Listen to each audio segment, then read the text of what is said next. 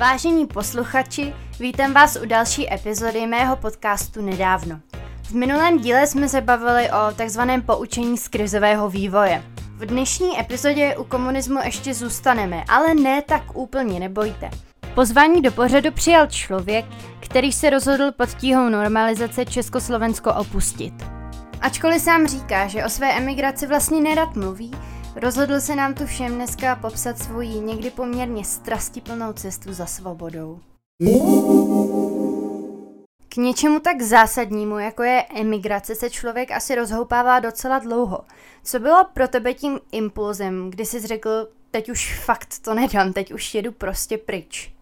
Tam nebyl žádný jeden konkrétní impuls, který by přišel v jeden den, v jednu hodinu, v jeden moment. To je samozřejmě, aspoň v mém případě, to bylo e, narůstající, pozvolný, který prostě vyvrcholilo erupcí eh, pocitu, že tady už to takhle dál nejde, tady se nedá žít, tady nebude žádná budoucnost, tady e, v té hluboké, hluboké normalizaci mluvíme o 70. letech, je všecko tak jasně tím státem nalajnovaný a ten život je tak sevřený a ta neschopnost podnikat ve svém vlastním oboru, vzdělávat se dál ve svém vlastním oboru, zařídit si život dle svého, udělat si volný čas dle svého, tak to prostě vůbec neexistovalo samozřejmě, že jo? Ale, ale to se samozřejmě ke dnešnímu dni, k, k, k té situaci, kterou máme dneska, velice těžko vysvětluje, tak asi bych to nazval, určitě všichni znáte víceméně film, jako jsou Pelíšky, nebo prostě vůbec hřebejkové filmy z těch z tyhle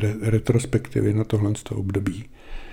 A nebo se stačí prostě podívat, eh, jaká je situace dneska v Rusku. Teď jsme v únoru 2021, že jo. Nebo jaká je situace v Bělorusku a k tomu si přečtěte, že e, není internet a k tomu si navíc ještě přečtěte, že jsou naprosto hermeticky uzavřený hranice. A to bylo v bledě modrým Eh, co se týče zejména represí, tak to bylo stejné. Takže já jsem někdy od svých nějakých 16-17 let o tomhle jsem velmi seriózně uvažoval a pak se to dalo zrealizovat eh, až vlastně, kolik mě bylo, mě bylo asi 26, 27, když jsem odešel. A to bylo z důvodu, protože pět let jsem, pět let jsem jezdil po, ku podivu po světě s divadlem a to bych si výbejval byl nikdy nedovolil eh, odejít eh, s divadlem na cestách venku, protože bych všechny ostatní kamarády dostal do velkého průšvihu. A oni už by si nikdy neškrtli, už by nikdy nikam nevyjeli. Tak jsem pět let žádal o to, čemu se jmenovalo a říkalo eh, výjezdní doložka a po pěti letech jsem ji dostal, dostal jsem ji na týden takzvaně krátkou a odjel jsem prostě, odjel jsem v úterý, v 10 hodin ráno 12. října 82. A jak jsi na tu cestu samotnou připravoval? Já jsem odjížděl v říjnu a o tu doložku se žádalo vždycky, to bylo takový legrační, taky jenom jestli se to dneska v širokém podvědomí ještě, ještě nese, ale pokud někdo chtěl cestovat během toho následujícího roku, tak si o tu doložku musel zažádat v lednu, i když třeba chtěl jít až na Vánoce a vyrozumění nějak přišlo během měsíce, to znamená, já jsem někdy, to už se to nepamatuju, únor, březen jsem věděl, že jsem to, to povolení dostal a věděl jsem ale, že jsem ještě točil film během léta, tak jsem si koupil eh, vlastně vlak, nebo tak nějak to bylo, až když jsem ten film dotočil. A 12. října ráno jsem odjel. 11. října večer v pondělí jsem ho dohrál do, do, dotočil a 12. jsem sedl na vlak a odjel jsem do Paříže. Kdo všechno o tvém plánu mohl vědět? Věděla to máma a věděla to moje tehdejší přítelkyně a pak to věděl ještě jeden kamarád, který si ode mě kupoval uh, nějakou uh, hi-fi soupravu, kterou jsem prodal, pár věcí, co jsem měl, tak jsem je prodal, abych měl prostě aspoň na, třeba na tu jízdenku, že jo, která docela byla drahá. A pak ještě samozřejmě podmínkou bylo, že když jelo, tam, když člověk vyjížděl, já nevím, jestli to víte, tak měli jenom určitý množství dolarů. Tam myslím, že na ty tři týdny si mohl vzít asi jenom, já nevím, jako 200 nebo 20 dolarů. A nesměl si kupovat na černém trhu svoje vlastní.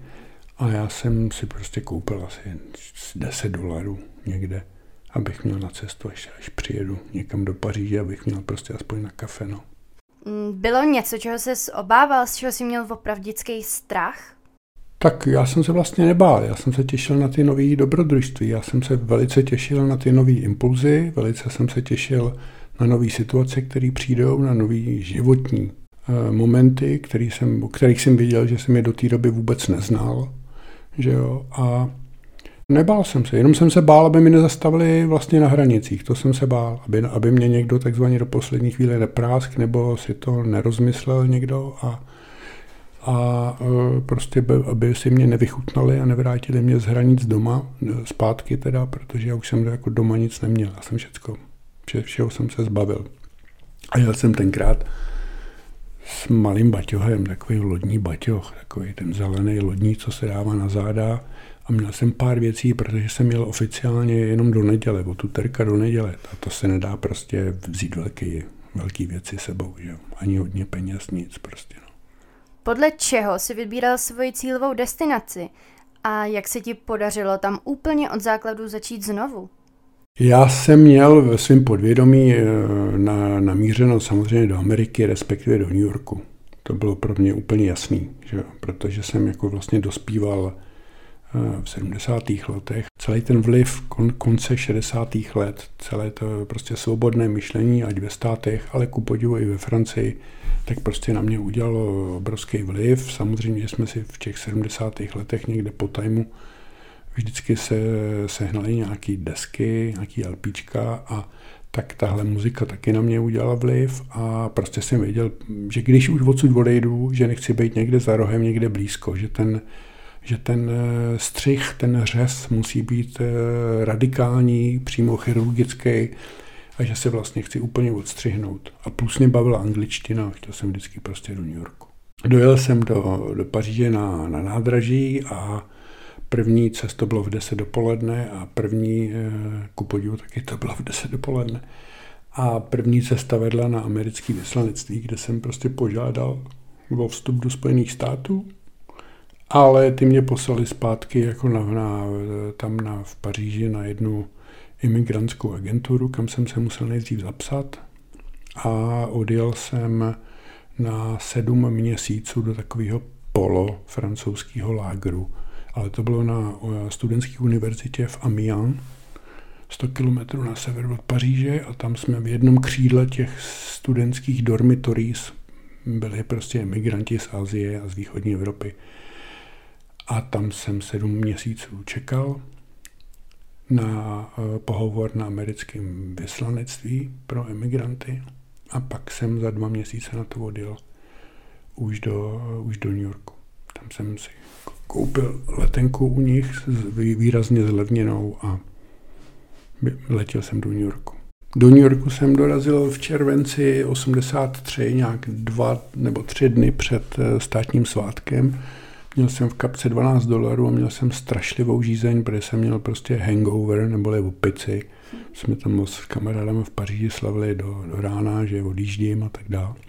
A tam k mému velkému překvapení si mě našel jeden kolega, taky herec, bývalý český, který ale v tu dobu pracoval na, presbyteriánském kostele eh, v sekci starání se o emigrantů, tak mě ku podivu i bez toho, že nebyli počítače tenkrát, tak mě nějak jako našel, vyhledal a pomohl mi na začátku, že jsem aspoň u něj bydlel v kuchyni na matraci, tak to bylo docela dobrý. No.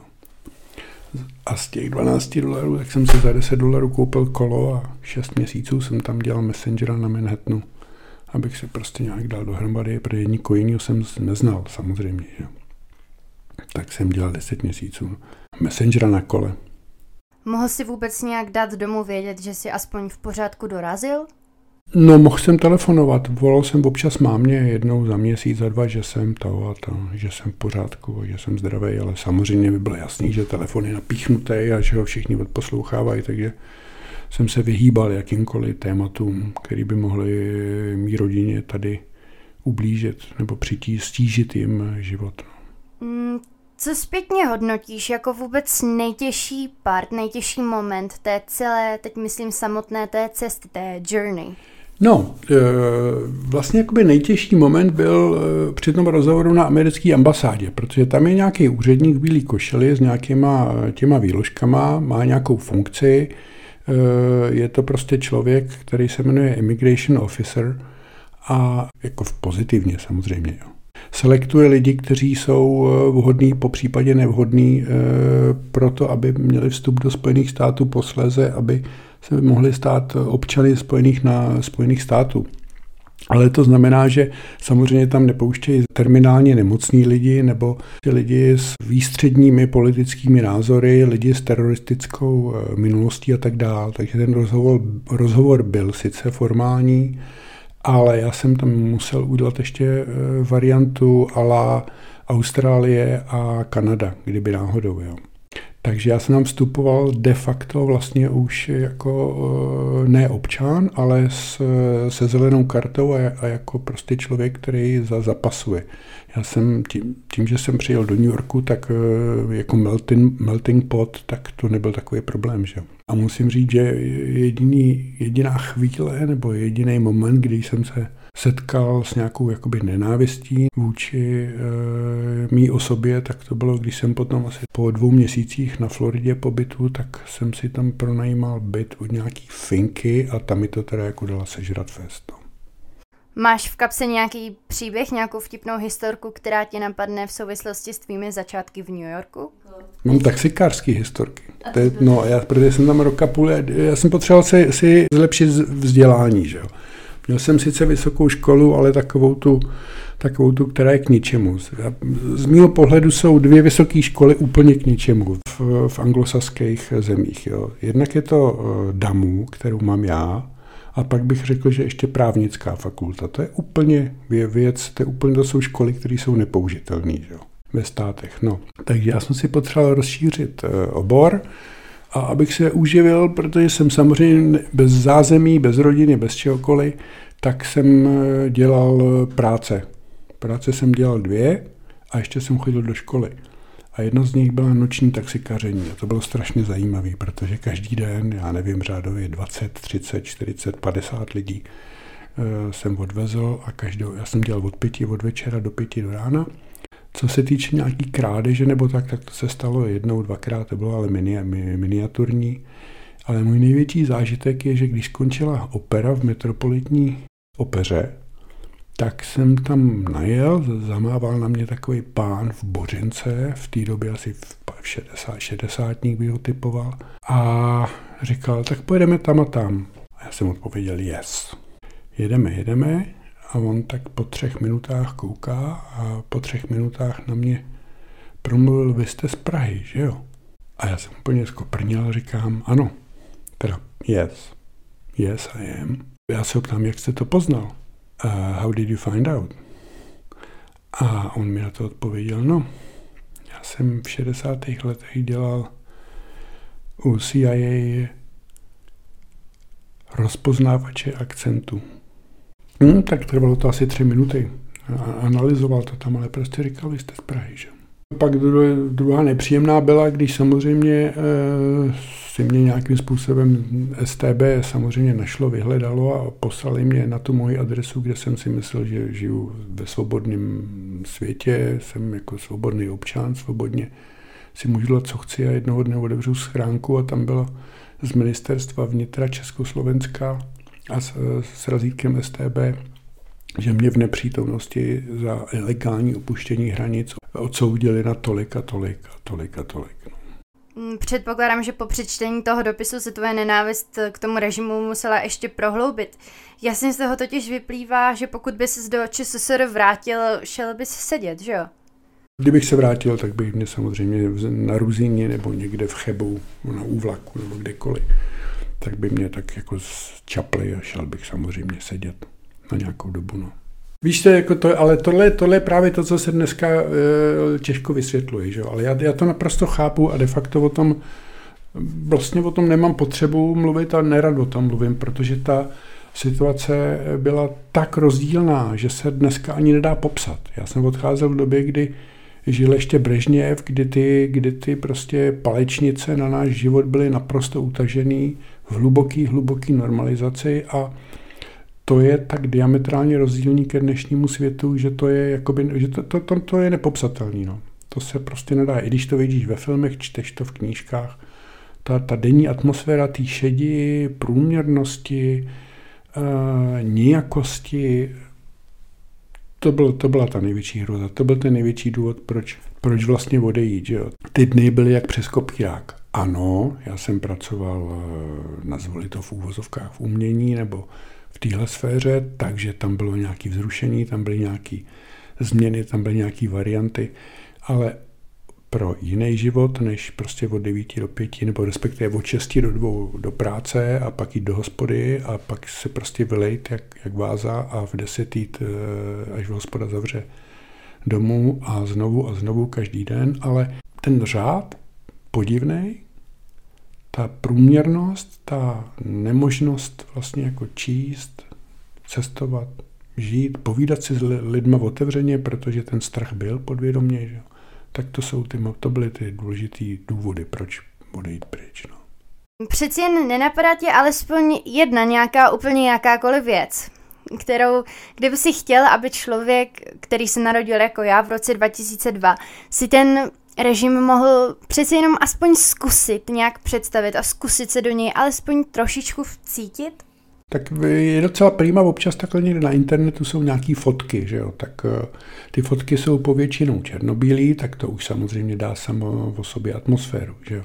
Černobílá fotka, to je velký rozdíl od barevné ale i když pak to jsou v barvě, tak člověk vidí takové ty, to, jak lidi byli jako neupravený, strhaný, eh, smutky ve tvářích, bez, jako bez, bez naděje, bez spiritu, bez toho, aby eh, prostě bylo vidět, že ty lidi jako nepracují uvnitř moc. Jo, bylo prostě všichni jsme to tak nějak jako přežívali, bylo to přežívání. A mně bylo jasný, že takhle zbytek života následujících 40-50 eh, let takhle prostě prožít nechci. Já jsem odcházel s tím, že ano, tím to tady hasne, už se nikdy nepodívám. Ačkoliv jsi takhle zapřísáhnul, že se sem vlastně ani nepodíváš, nakonec se do Česka zpátky rovnou přestěhoval. Co tě k tomu vedlo? Já jsem se vrátil, já jsem se sem začal jezdit v 90. letech, protože v rámci své profese e, okolo filmu a, a okolo e, vyráb, výroby filmů a v rámci své zkušenosti prostě s jazykem, tak v těch 90. letech to bylo atraktivní, tak jsem s pár Eh, filmovými projekty jsem přijel sem, párkrát pár filmů jsem udělal, v následujících asi deset let jsem ještě pendloval a v roce 2002 eh, jsem se vlastně přestěhoval na, natrvalo, protože tu byla práce. No. no a chybí ti Amerika? Chybí ti ten život v ní?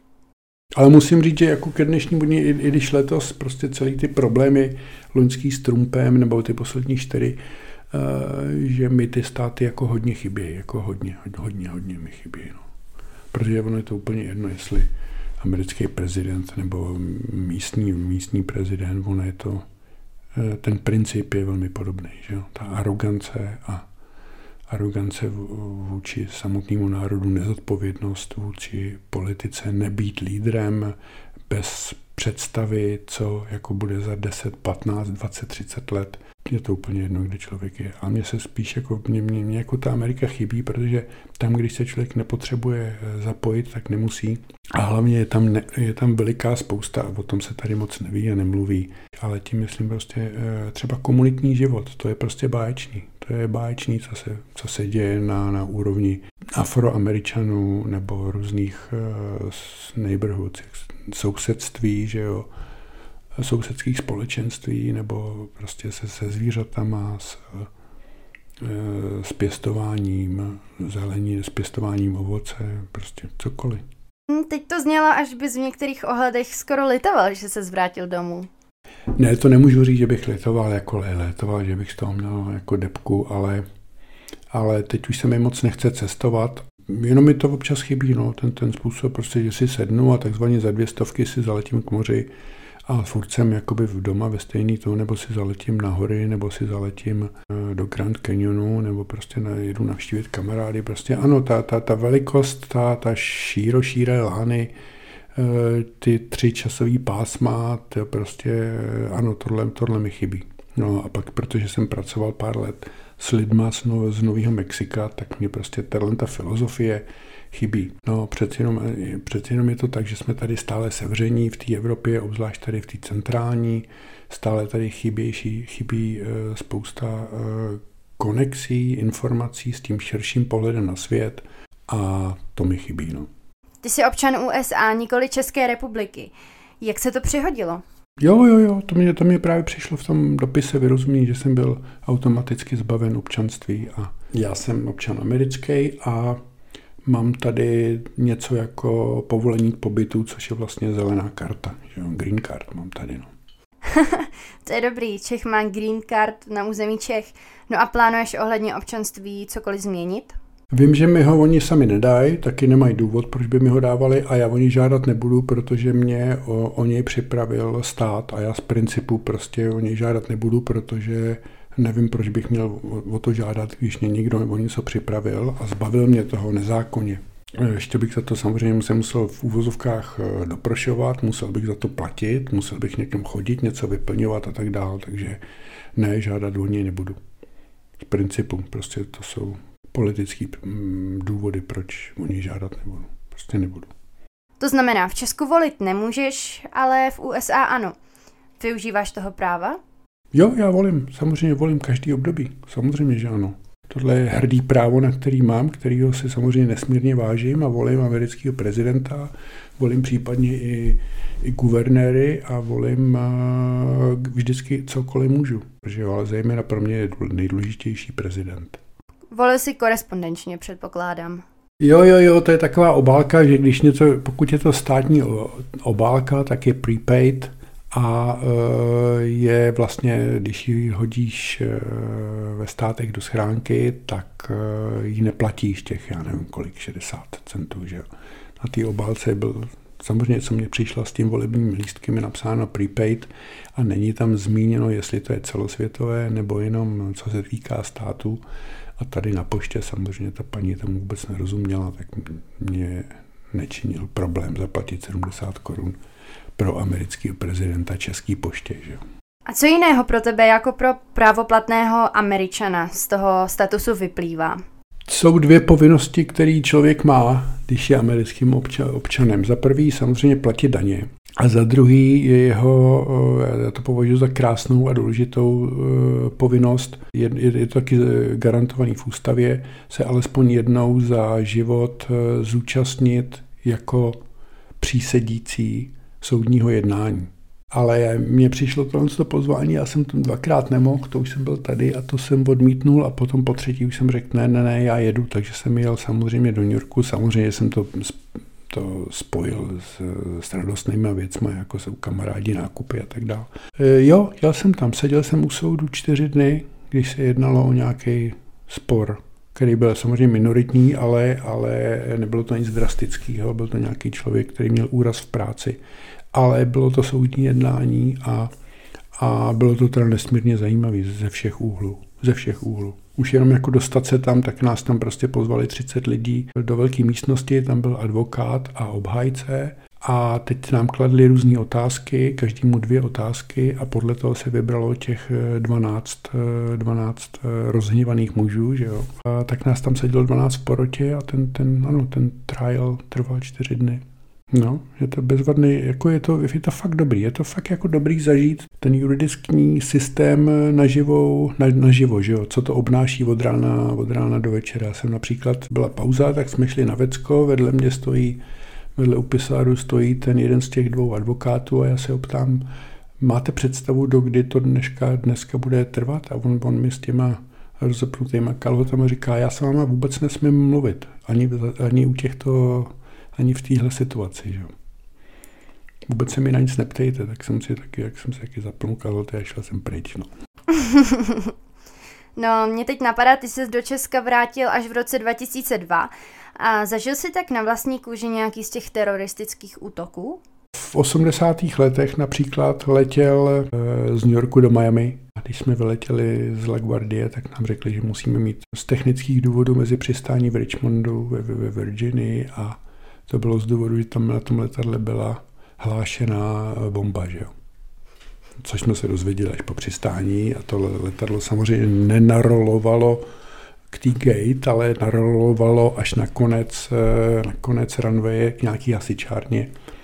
A všichni jsme museli z letadla a psy a čuchání a strávili jsme tam prostě půl dne u jednoho tenkrát z telefonu, protože nebyly mobily, tak všichni u toho jednoho telefonu tam v té hasičárně prostě volali do Miami, že přiletí tehdy a tehdy. Já tak to nevím, co bych teda dělala. Asi bych už nikdy do toho letadla nechtěla sednout. To byl první impuls, že už v životě nepoletím do toho letadla, nesednu, už v životě nesednu do žádného letadla, ale to bylo, to trvalo první hodinu, že jo.